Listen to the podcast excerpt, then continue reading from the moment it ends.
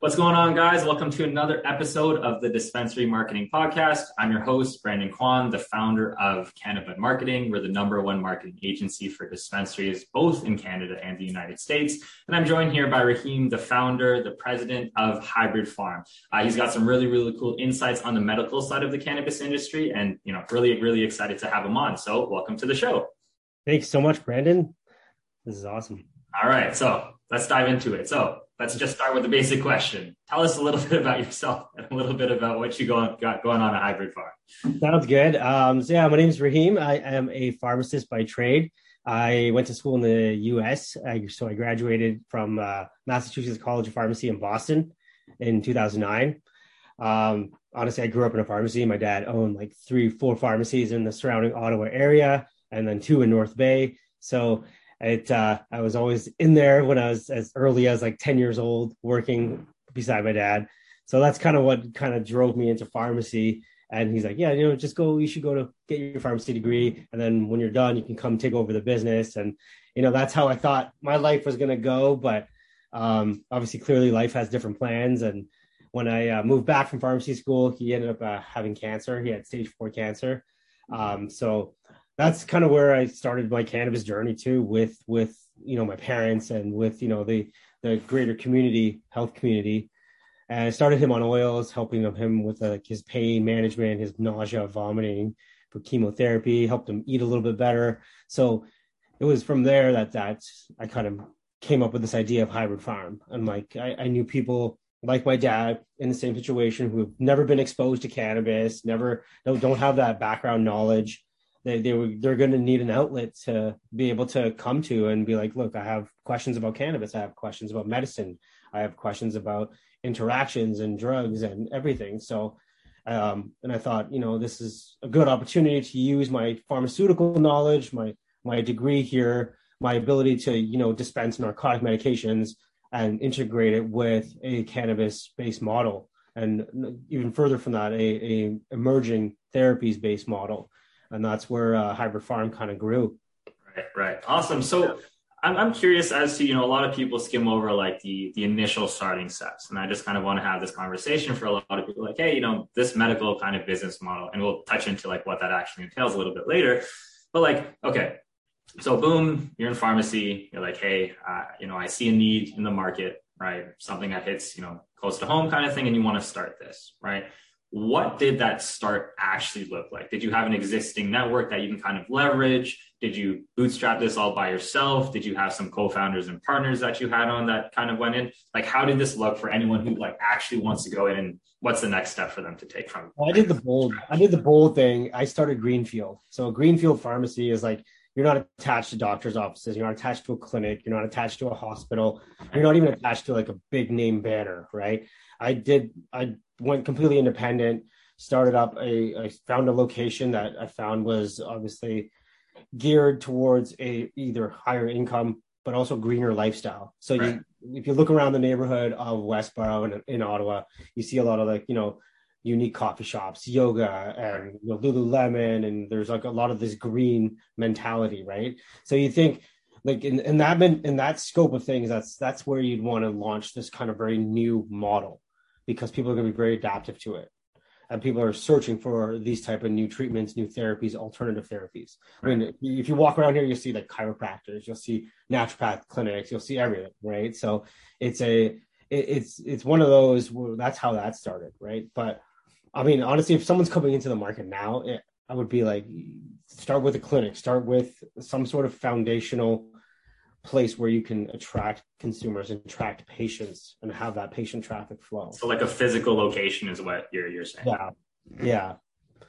So bring um, in physical location, bring in some people, build up that that I guess that client list or that patient list, right? Yeah. And then maybe from there expand the services and products that you offer, or would you just say, hey, I want to do everything at once, or would you try and appeal to maybe a specific, you know, niche? You know, like you said, maybe start with the oils and say, hey, this has a service for a specific subset of people. Let's get the system operating and then move on. Or is it more so we want to capture as many people as possible? So let's do all these different things. I mean, uh, what I'm finding now, even like, so when I first started this, this is 2018, I launched right, right before, actually July 2018. So right before recreational legalization started, before the onset of in October, before all the rec stores started to come about. And what we what I've noticed is that there's like really a couple main categories of you know medicine that people are searching out for when using cannabis, right? right. Anxiety, pain, sleep. So it kind of built my front store that way too, right? I'm, I don't have every single vitamin offering that you find at like you know Loblaws or Shoppers or you know any any of the big chain pharmacies. Um, it is very specific. It is very specific to location. It's very specific to z- disease state as well. So that's what makes it really unique in that you know you're not overwhelmed by a bombardment of different products. You're you're very much you know kind of focused in on certain ailments. So you essentially focus on the the problem, like you said, yeah. the anxiety, the sleep, or whatever it is, right? Maybe the pain relief sort of thing. Yeah. Have products for that, and then use that as a selling point versus saying, "Hey, I have product A." Instead, yeah. you know, is that what you're kind of getting at? Yeah, for sure. I mean, again, like we started as a clinic only, right? right? So we were we had a nurse practitioner, MD, in our physical location, seeing patients. Then we, once they get the prescription, then we would send it off to a licensed producer at the time um, all in the meantime, we were applying for our own LP license, so we could, you know, actually physically hold product here at the store and then distribute. But that's where that's why it started there, and then it just obviously unfolded over over time to to where we are today. Yeah. So, what are you finding the biggest differences between the medical side and the recreational side right now?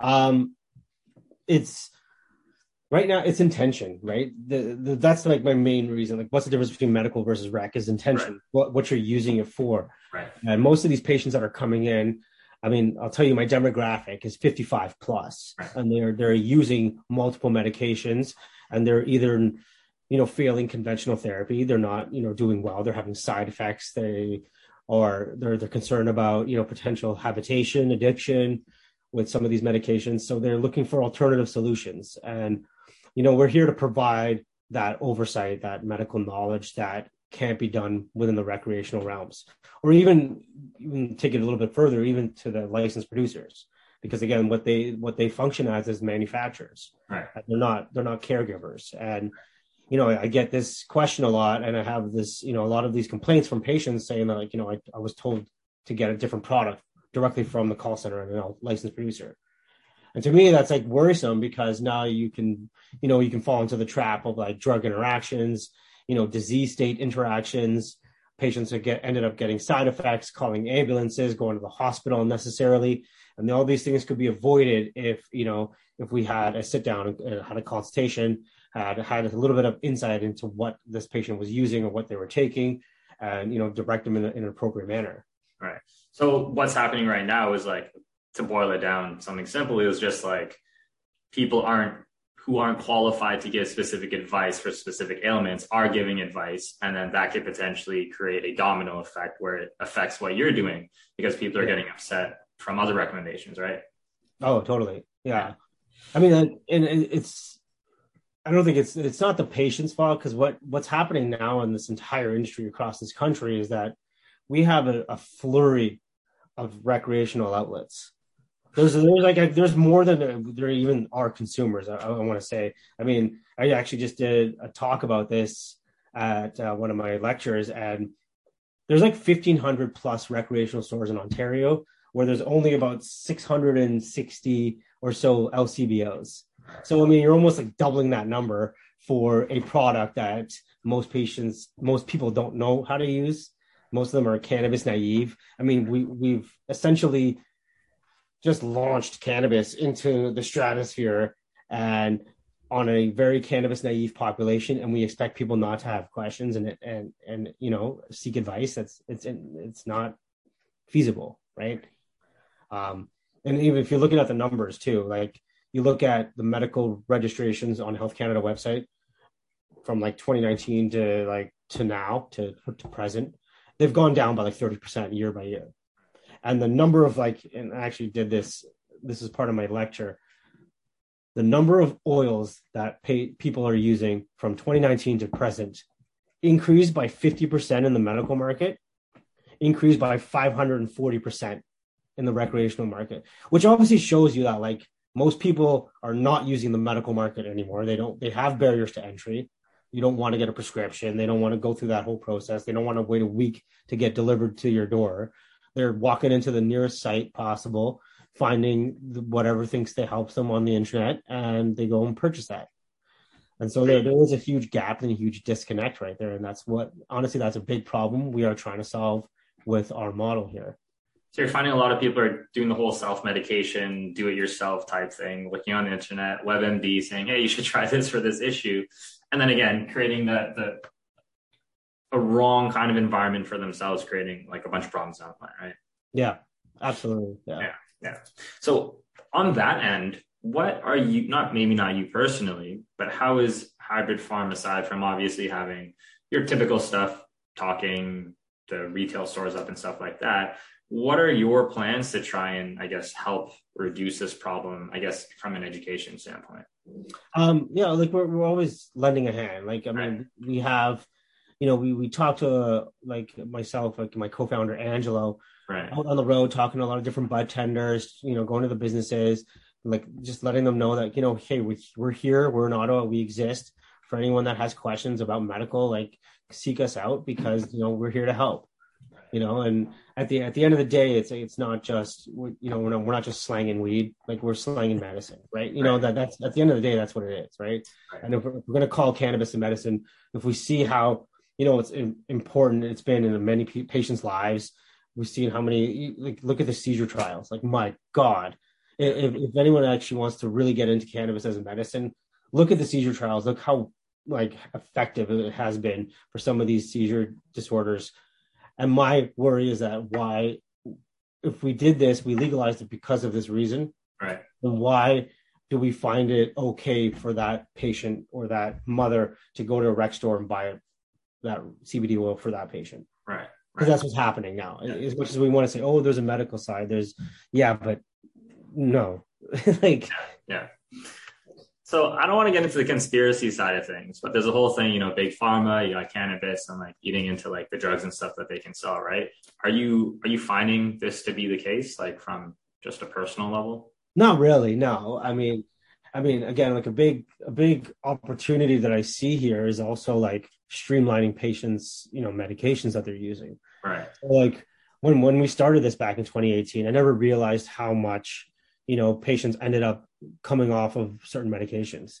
Right. If there's a big pharma conspiracy to block, you know, cannabis becoming sure, whatever. I mean, like I don't know any more proof, but it, it, can have, you know, dose reduction strategies. Like we we've seen patients come off of some of their hypnotics and you know benzodiazepines that they use for sleep management or anxiety panic attack um, we've we've seen them come off of some pain management medications too so it's it, it is a way to help patients you know streamline their medications make it you know better choices alternate choices that may be more suited to their you know their diagnosis and their condition right right so it sounds like you're doing a lot of good for a lot of people, but obviously you're only in Ottawa right now. So what are your plans to essentially expand and kind of like just I guess do better for more? Absolutely. I mean, we're we're talking to a bunch of pharmacists across the country. Right. We're trying to, you know, instill a kind of a, a medical retail model within their pharmacy realms, and just uh, kind of get this, you know, molecule into the hands of pharmacists. Um, you know, if we look at countries around the world. You know, we're looking at like Chile, we're looking at Uruguay, looking at uh, a lot of countries in Europe. They're all going through a pharmacy distribution model, and I think it's time Canada needs to adapt to that, as we are seeing a lot of a lot of big uptake in the medical side. So, yeah, like you know, I, I think we spoke about this before. Like, I don't know if what we're doing in Canada, right, is kind of pushing that that envelope on the innovation level, right? I think at this point, like you know, again, to boil it down basics, is like, okay, how can Canada make the most amount of money by taxing this product, right? But you know, we have the benefit of having it being legal in Canada, not, not like in the States where it's like on a state by state basis, where I do think there's a lot of resources we can pour into kind of doing things like this, to your point, right? Oh yeah. I mean, Canada could have we could have been the exporter of a lot right now. I mean, being legal for so long, even like on the medical side, we've been legal since 2001. We've had the onset of you know licensed producers since like 2013, and since that time, what have we been doing? Like, I feel like it's been very, you know, dump and pump, and we're just making products that are more geared towards recreational, more geared toward a lifestyle versus, you know, creating patented products. Like look at GW Pharmaceuticals. They've been doing this in the UK for so long. They just got bought out for like three quarters of a billion dollars. Why? Where's Canada's innovation? Right, right. That's, that's just big, you know. Like, is, what are those? So much about this plant that we don't know, and yeah, I think that's we have we have the brilliant opportunity that it's legal here. Yeah. It's it, it's a recognized industry, and yet I think we're still in the very nascent stages of just immaturity. Right? We're just oh, yeah, let's pump a bunch of flower out and let's get high THC. Let's yeah. get all these concentrates and dabs and yeah, yeah, let's have fun. But you know what? There's a real there's a real drug development side here that we're really missing out. And right. I think a lot of these countries around the world that are coming online and coming into the medical cannabis realm could use a lot of this knowledge that we've had a head start on. And I think right. we're just falling apart. Right. Well, the, the, knowledge we're supposed to have a head start on. So, so, so, we'll, we'll see on that. Um, but so I guess transitioning into kind of like, you know, your retail model and stuff like this. And this is what we spoke about. My experience in the recreational space in terms from a marketing standpoint is like, Hey, how do we generate as many sales as possible? Right. But I think obviously on your side, it's on the educational side, helping people, but we spoke about like your KPIs being more so medical patient signups and stuff like that. So would you be able to just kind of elaborate, talk about that and how that works specifically for you guys? Yeah, like usually, I mean, what we try to focus on, especially now that we're trying, we're putting a little bit of, you know, funds into marketing, is how do how do we reach patients in, in certain demographics, in certain, right.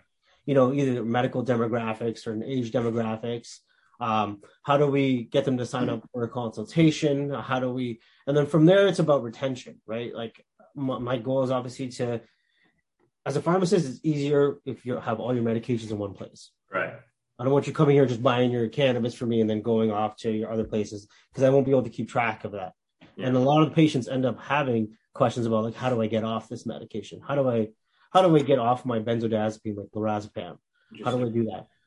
Okay, well, this is something we can help with, but I, it, it's difficult to do that if you're at three different pharmacies, going to three different doctors, and you know, like you need to streamline your life and you need to streamline these processes. Yeah, that's yeah. that's kind of what we want to help with, and that's that's a big that's a big point of like you know a KPI, as in uh, how we're measuring how many patients are coming through our doors, how many are you know getting consultations, how many are re- retaining the patient, are they transferring their prescriptions in how, how is that?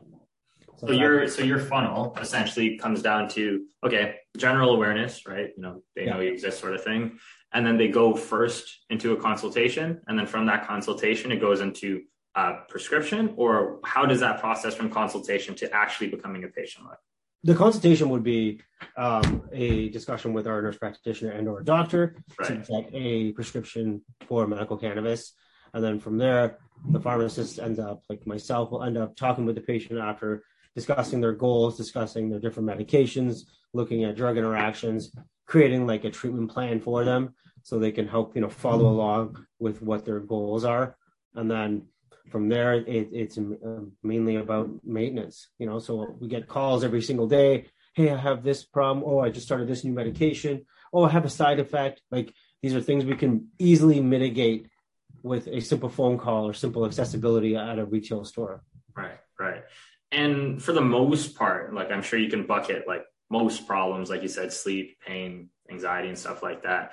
Are those the three main things that you're finding about what people are coming to, or is it also that subset of, hey, I'm on this medication, I have this side effect, you know, yeah. sort of yeah. thing, right? Well, yeah, it's it's mainly like, oh, I have I have this issue. I have like, you know, chronic insomnia. I have anxiety. I have pain. I don't want to use pharmaceuticals. How can you suggest an alternative? Right. Or it's, I bought this at the rec store. I'm not sure how to use it. Um, can you help me guide me through that? Um, don't get me wrong. We do get, you know, obviously more severe cases, you know, the therapies, the cancers, like the seizure disorders, things like that. Um, but on the most part, in the in the general community, I think the, the three main things people are always asking about: anxiety, pain, sleep, anxiety, pain, sleep. And a lot of patients are concerned about the current medications they're using and the longevity of how can how long can I actually sustain on these medications for? Is it actually helping my condition? So these are kind of things we got to work through, especially on the medical side. Is you know setting expectations and setting like kind of parameters of like, is this successful or not? Because again, most some patients are not even successful in cannabis at all. Yeah, yeah.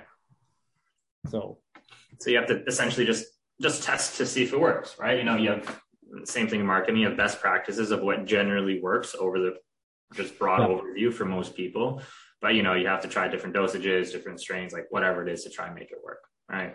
Yeah. Um, are you finding that patients are able to kind of wean off the dosage is as they like so let's just say you're on i don't know a couple of medications like pharmaceutical medications and medicines and stuff like that. They switch to the cannabis side. Are they able to wean off on the concentrations of the dosages of that? Or are you finding like what works works stay with it don't touch it kind of thing? De- depends. It depends but yes like on the on the general uh, general. Yeah, obviously generally speaking there's going to be yes. use cases and i find uh, like so we actually just published a study um it's in the canadian pharmacist journal and it was about cannabis and insomnia.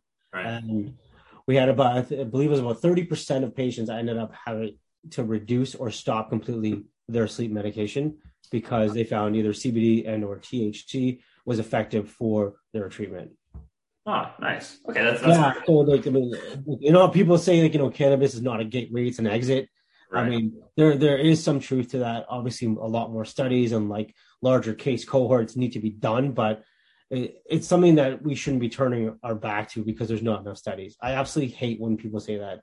I hate when doctors say that. I hate when any practitioner or healthcare provider says there's not enough studies. Well, you know, every single drug didn't have studies at one point in time. They all had to get it at some point, right? And I think this is where we need to you try to provide your best, you know, evidence-based foot and provide the most sound advice to these patients. And obviously you work with the healthcare teams, you work with their doctors to help kind of strategize and manage manage the your their best opportunities, their best medications. Right, right. And yeah, I find it's like it's it's all about intentions, right? Yeah. And obviously you're coming from a place where how can I help this person out the best, right? And you might not be right all the time, but the intention is helping the person out, right? Whereas as you mentioned on the recreational side or the manufacturer side, it's like, hey, maybe I just know this person and I'm getting a kickback from that person. Or maybe this is a higher profit margin product for me. Or hey, I need to move this product off the shelf and you know, like I want to get rid of it. Right. I'm not saying all people are bad like that, but we know that both yourself and you know, hopefully everyone else in the medical pharmacy side has that intention of how can we help this person out the best? And then obviously you're going to come out with studies like hey this is what works. And you know same thing right? The analogy and same thing in the marketing world right? I have case studies of what i've done for clients that have helped them out on the marketing side. I'm going to try my best to help you out with that stuff. It may or may not work but my intention is to help you out best as possible. And i think that's the same kind of strategy that you guys are employing and you know i think it's working well. Absolutely yeah.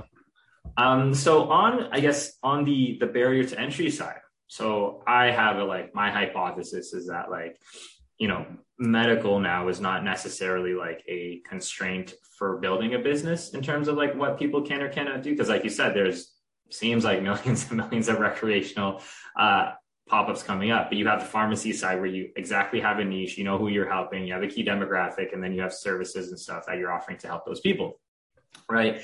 So uh, do you have you know does that make sense on your end? Are you finding it i wouldn't necessarily say easier but are you finding that you know you can now leverage medical being a benefit versus a constraint on your side of things?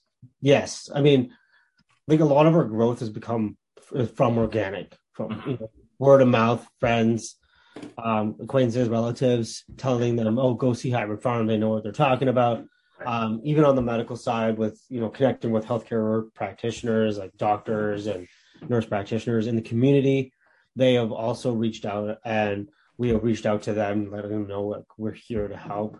And i think that that's been a big opportunity and a big benefit essentially is that we you know as much as we have not really put that much money into marketing it's it's been a steady flow thus far and I think a little bit of the constraints and I find the barriers to entry sometimes it, it's frustrating too when people come in and be like, Hey, do you have a topical for CBD or THC? I'm like, I do, but you need a prescription. And then from there, their eyes just go, Oh, I don't want to do that. I want to go to my doctor. My doctor's inaccessible. Yeah. You know, like the, yes. the excuses start coming out. Right. And then they're like, okay, I'm going to go down the street.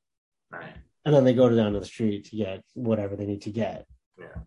Um, so it, it's you, you have to kind of you have to kind of really deal with a little bit of those you know kind of constraints on the medical side. Yeah. Um, there are some like written legislations that should be and need to be changed. Um, one of them being taxes. I think Canada's overtaxing this, and they're just taxing everyone back right into the Right. you know the illicit market, which again was one of their main plans and the main reasons of existence of Yes. legalization is let's get rid of the illicit market and Right. let's regulate the supply and control it and see that. But it's it's I feel like with with a medical model like this, with, with pharmacist dispensing, it, it can eventually turn into a place where patients could, don't have to pay taxes because they're using this for a verified medical purpose. reason. Right.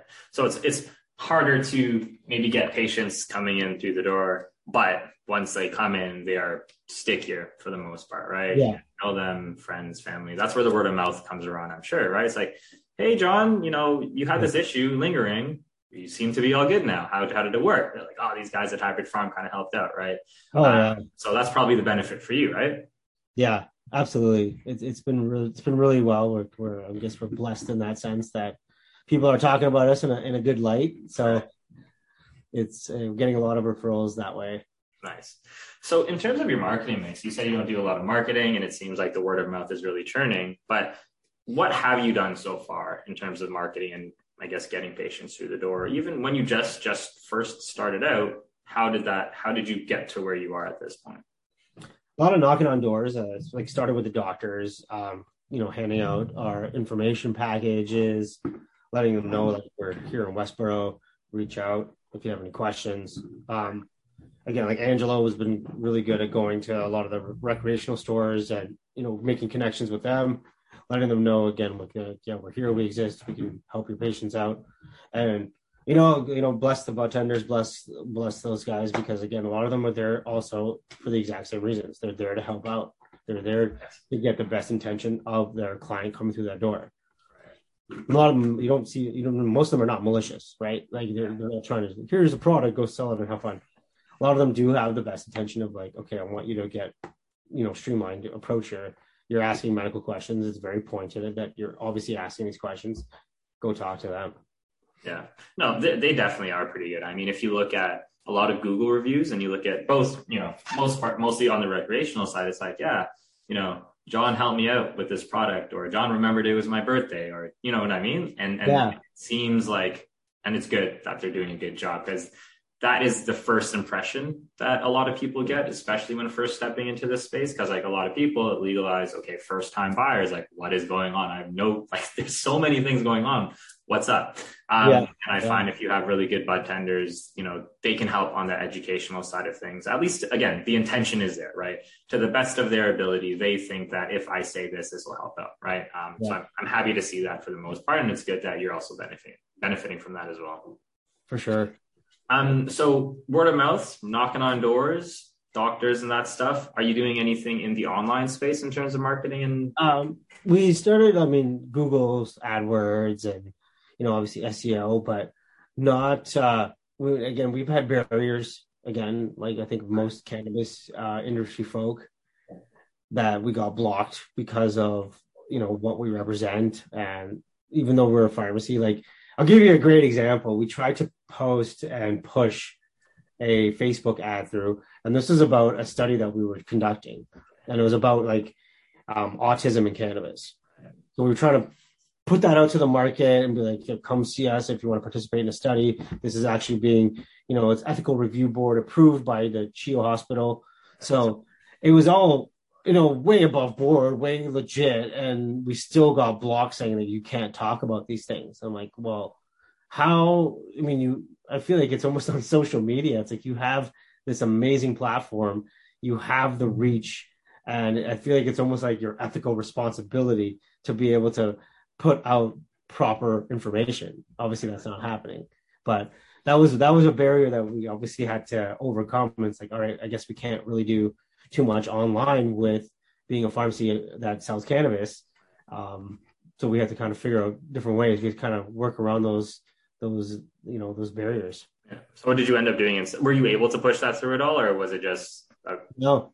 It, it, was more like um, posting from our various like you know independent um, profiles and going into like those subgroups and categories and just yeah kind of spreading spreading the knowledge like that way. So just putting it in like the Facebook groups or whatever it is. Even our Instagram got taken down too. I was gonna ask. I was like, all right, you know, were you? Because you you would yeah. hope at least on the medical side of things, because I've spoken to like it must be like about seventy five percent of people that I've of dispensaries that I've spoken to, they've had their account banned, suspended, or at least shut down, and then they eventually were able to get it back for whatever reason. And it seems yeah. like you know there's a whole bunch of issues. So is, that's the same for you. Oh my god, I know. I, I, it blew my mind too. I'm like, like, we weren't even posting even any like flower shots or nug shots or right. anything, right? Like it was obviously we're talking cannabis, we're talking medical, but that's it. And then we have vitamins and like you know natural health products that we sell over the counter, things like that, and we still got shut down. Yeah. And I was like, this is this is getting pretty ridiculous. Yeah. Have you done anything on the direct mail side of things? Like you you still need to be age gated, right? No. No. So are you are you able to run any direct mail marketing campaigns like postage and stuff like that, or have you tried that? Yeah, we we did try that. Uh, we did do a couple through like Canada Post um, within like a, I think it was like a two to three kilometer vicinity of our store.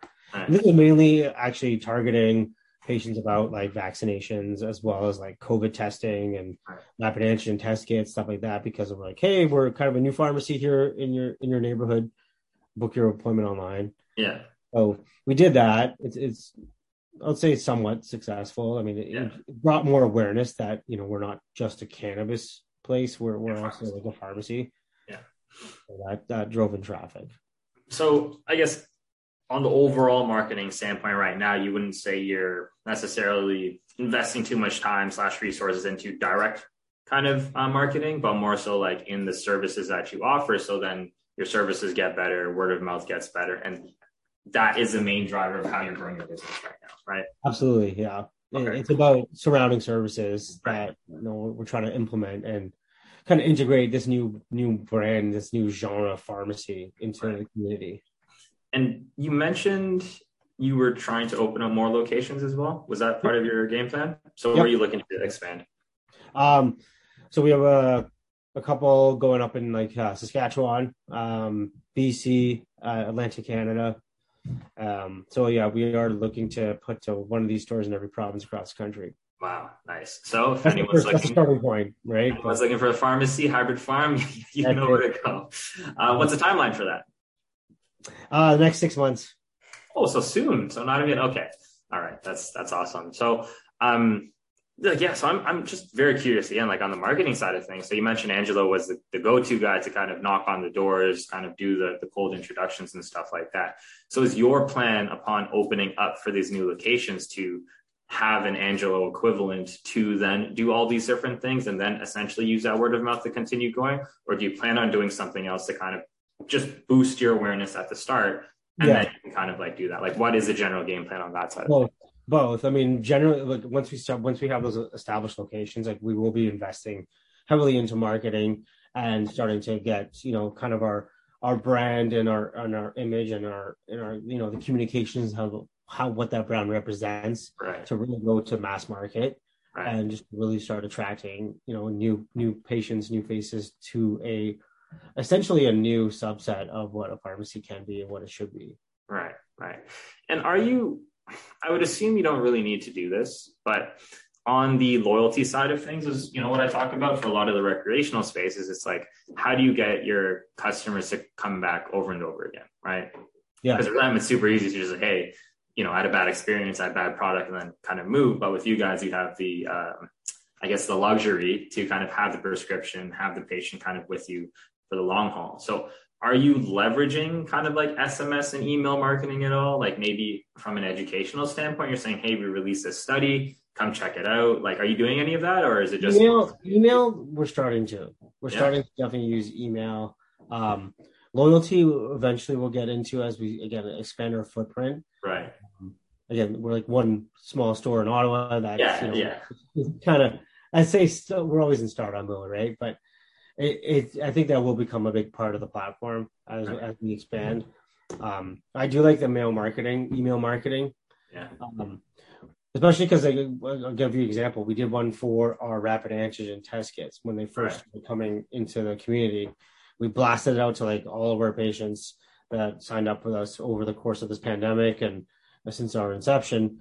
So we blasted that out. Everyone's like really receptive to that. They're like, "Oh, thank you so much for letting us know," and nice. started to come in, pick up their t- test kits, like things like that. So it, it, has been successful. I think that's something that we'll stick with in the, in the long run, especially like blasting out little snippets of like you know what's coming up or yes. you know what's what's new in the community some education about you know surrounding emerging therapies um the new studies we publish so, yeah nice okay yeah because i found that for marketing campaigns like a lot of people look at the open rates because like again on the rec side it's like hey we have this new product get it for what 20% off blah blah blah. But if you have people responding to your emails and they know that it's a newsletter that's like that's it's almost magical because like they're interacting directly with this thing and they know it's not customized. Like hey insert name here's all these things. So again like I, I think the the play of the educational intention of what they have going on because they know it's not just like hey how can this company just make the most amount of money for me right? Because there's a sale. It's like hey they have this really cool thing that actually applies to what's going on right now right? And again i think you guys are absolutely crushing it right now.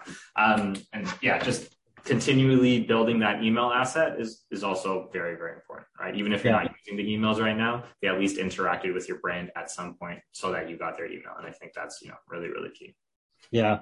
It was it was actually very open like eye opening when we launched a couple of the emails. I was like i didn't realize how receptive it would have been right but again, like maybe we had an advantage of like giving away free rapid antigen test kits, which was like yes. the hottest item of like the season, right? It was. So, it was. Um, but yeah, we'll see how that continues down down our path. Well, you said your your demo, your main demographic in terms of age was 55 plus, right?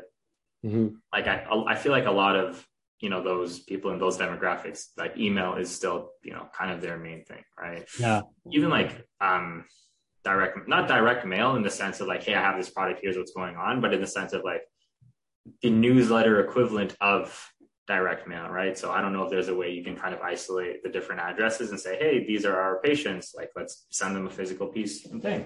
Um, yeah, I think the I think that demographic still likes physical touch. They like yes. they like you know coupons in the mail. They like flyers, right? Like they're receptive to that. Exactly. Sure. Exactly. Exactly. Well, there's a reason why companies still do to this day, right? We just can't ignore that. Like offline advertising still is like a really big piece of what's going on, right? Yeah.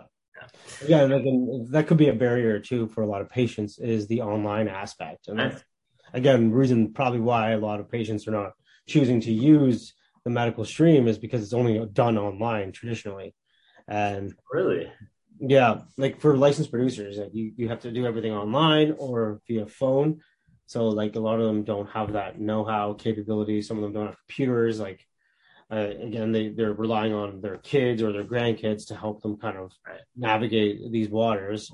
And, and we, we get that here even at the pharmacy. Like a lot of them, a lot yeah. of like boomers, you know what I mean? Like the, a lot of them are helping them out or, you know, facilitating the consultations. Like right. they're sitting in with them, helping them with their medication management. So.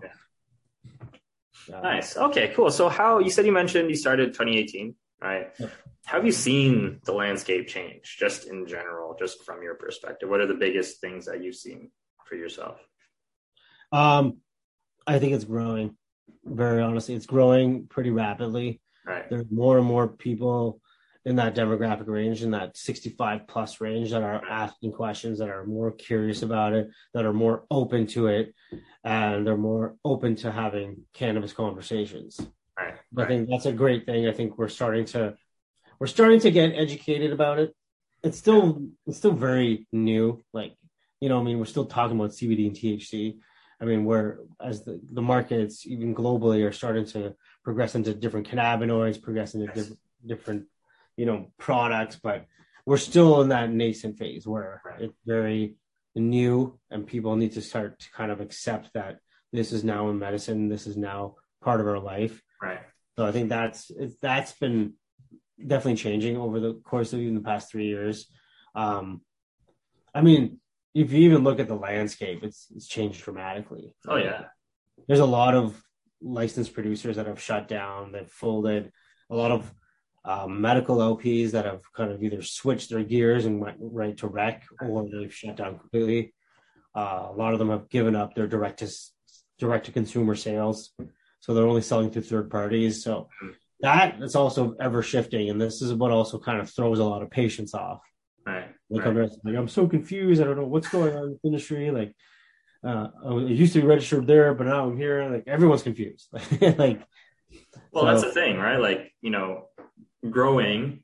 I think a lot of people think, yeah, like it's it's obviously a good thing, but with growth comes a lot of change, right? Like, yeah, business is going out of business, businesses eating other businesses, like you know, businesses just pivoting and doing something different. But when you're looking at the consumer level, especially on the medical side, when you have the demographic that you do serve, and things just like change just like this, it's like, whoa, whoa, whoa, whoa, whoa. I spent like, you know, a full day talking with this person. Next thing you know, their phone line's not there or saying I have to call this other person or go straight to online. Right. Yeah. Um, so there sounds like there are some growing pains for sure on, on that sort of thing. Right. Oh yeah. Does um are you finding people are still trying to stay like secretive about their cannabis related consumption? Some, yeah, sometimes. Yeah. It's sometimes like, you know, patients um, choose to come in and, and, you know, directly come in and pick up versus getting it delivered just because like stigma, like it, stigma's still there for sure. Yeah. Some of them don't want to have those conversations with their doctor because they just feel like they're going to get, you know, looked at negatively. So right. they tend to avoid it and that's why they don't want to sign up for a prescription or um, even have the extremes of like, oh, I don't want to be on a roster with Health Canada because I might get tracked when I cross the border or something. So it's like, yeah, a lot of people are still very like, you know, iffy yeah. on this stage of like cannabis, so yeah. even how it can potentially impact them globally, yeah. not even just in Canada, but interesting, interesting. I mean, one of the I don't want to say ridiculous, but one of the more extreme examples was like the, the, there's a like credit card statements too yeah. yeah. I don't want this on my credit card. I'm like, who's looking at your credit card statement? um, it's, it's, your credit card statement. So like, who's, you know, um, but yeah, that's, that's super interesting. They're like, yeah, I don't want to pay anything with credit card. They just want to pay with cash. And here's all the things. So yeah, like yeah. you're right. You know, that whole stigma is there. So I think there's like, there's a few pieces of this, right? There's a one stigma to be one accepted and then the educational piece to then use this thing to help benefit themselves or whoever else. Right. And I think those are yeah. the two main things while it sounds simple, it sounds like there's a lot of work to do though, right? I find a lot of the um I'll say, I don't know if you can say ethnic community, but a lot of like, you know, like your your Asian crowd, Muslim crowd, right. Indian, you know, like they they have maybe it's a bigger stigma within those cultures. Yeah. Um, you know, a lot of my like um, I'm from the Ismaili community, a lot of the Ismaili community is also like, hey, can I take this? You know, like kind of whispering to me. I'm like, yes. it's okay. We're talking medicine here. Like, yes. if, you, if you're using this for healing purposes, then you know your your culture should be okay with that. Right. No it's one the intention, kind of, right? Yeah, exactly. So that that still definitely exists, and I think it, it again that that comes with time. Yeah. That comes with time, and you know, a global awareness of what cannabis is and, and can be. Right, right. So I guess to kind of end off my, you know, my final two questions. Um, so second last question is, um, do you have any additional nuggets of wisdom for, I guess, pharmacies, medical retail, or recreational retail that's looking to take it to the next level, what they should do? And the next level is however you define right? It could be operationally, educationally, financially, on the resource side, finding partners. What do you think they should do to take their game to the next level? I think honestly, the medical community needs to step up their game. Um, and I'm talking like the broad spectrum of medical communities right need to really step it up because if not then we're just going to be accepting of having 19 year olds sell medical products to patients and they're not going to have any oversight on that right and so what do you mean by step up the game. So you mean just do everything more? Like let's educate more people. Let's just get ourselves out there. Yeah, this absolutely needs to get in involved in pharmacy, in, into the dispensing realm, into you know, and, the, and the, there's there's a lot of different barriers, a lot of different levels that this needs to hit in terms of like you know politically it needs to hit into like the legislation and the changes that needed. Um, but even on like almost a systemic basis, it it it needs to be ingrained into our culture now. It needs to start becoming part of a non-taboo conversation. And if if more if the more medical community got behind this because they see either the benefit or they see the need to educate on proper cannabis use and safe and effective use, then the better we are as a society for having to use this and safely. Right. Awesome. awesome. Wow. definitely, definitely heavy hitting. So like, yeah, like I, I, I completely agree. Like I think in this space specifically right now, like you said, in, in a growing industry, we have a lot of people that are I don't want to say taking advantage, but taking advantage of the specific situation where maybe they can, you know, in most cases, like, hey, I can make a lot of money by doing this thing, right? Or yeah. hey, you know, my state only allows medical, so I'm going to do medical just for the sake of it until recreational comes and just only do recreational, right? Yeah. Um, but I do think that if medical is kind of your priority, it should be your intention to kind of benefit everyone else. And to your point, just just do just do better. Yeah, yeah absolutely. Right? Like it, it goes even beyond like consumer patient, but even industry of like, I mean, like we need to start implementing this into treatment algorithms. This needs to start getting more clinical data and trials, and you know the the the funds that have been exposed in this entire industry over the past, know, God knows how many years, it is like seems like a waste of money at this point. Right. Right. Where, where did it all go? Right. Right. And and I think that's a big, it's a big kind of almost, it's a big like ah kind of point of like you know, we we should have had a lot more trials done. We should have had this. We should have had that by this time. And maybe this is a, a point to talk. If anybody listening out there that's not in Canada and they are situated globally, I mean, this is these are you know stress points that we have here. Is that I mean, we could be cannabis could easily be falling into some good treatment algorithms, but yeah. we can't do that yet until we have you know large prospective clinical trials and we, we could have gotten there, but again, we spend too much time focusing on the consumer, focusing on you know recreational use versus medical. Right. Exactly. Exactly. The two need to coexist, right? I mean, you can't have one without the other. Think, yeah. Hopefully, hopefully one day, and I don't want to keep using one day, but hopefully, like today, tomorrow, you know, sooner, yeah, sooner yeah. rather than later, right? So, you know, I think it will. I mean, yeah. it's hard not to, since the entire globe is starting to look at cannabis in a different light and yeah. starting to implement that into their countries and so. it'll it'll happen. It'll happen. I believe it. Um, yeah. so i guess lastly where can people get in touch if they want to find you or maybe not necessarily you specifically but hybrid pharm where you guys located socials website uh, plug everything. we're here. We're we are in uh, westboro. We're in ottawa. Um, you can search us online hybridpharm.com uh, we're also on twitter. We're on facebook. We're on linkedin um, search us, Hybrid Pharm. Um, and we're, we're here available to, usually Monday through Saturday, 10 to 10 to 5. And you can easily contact us. Um, our numbers are all on our website. And we're always here for open consultation about any of your uh, medical needs, cannabis needs. Um, and yeah, we're always here to lend a helping hand.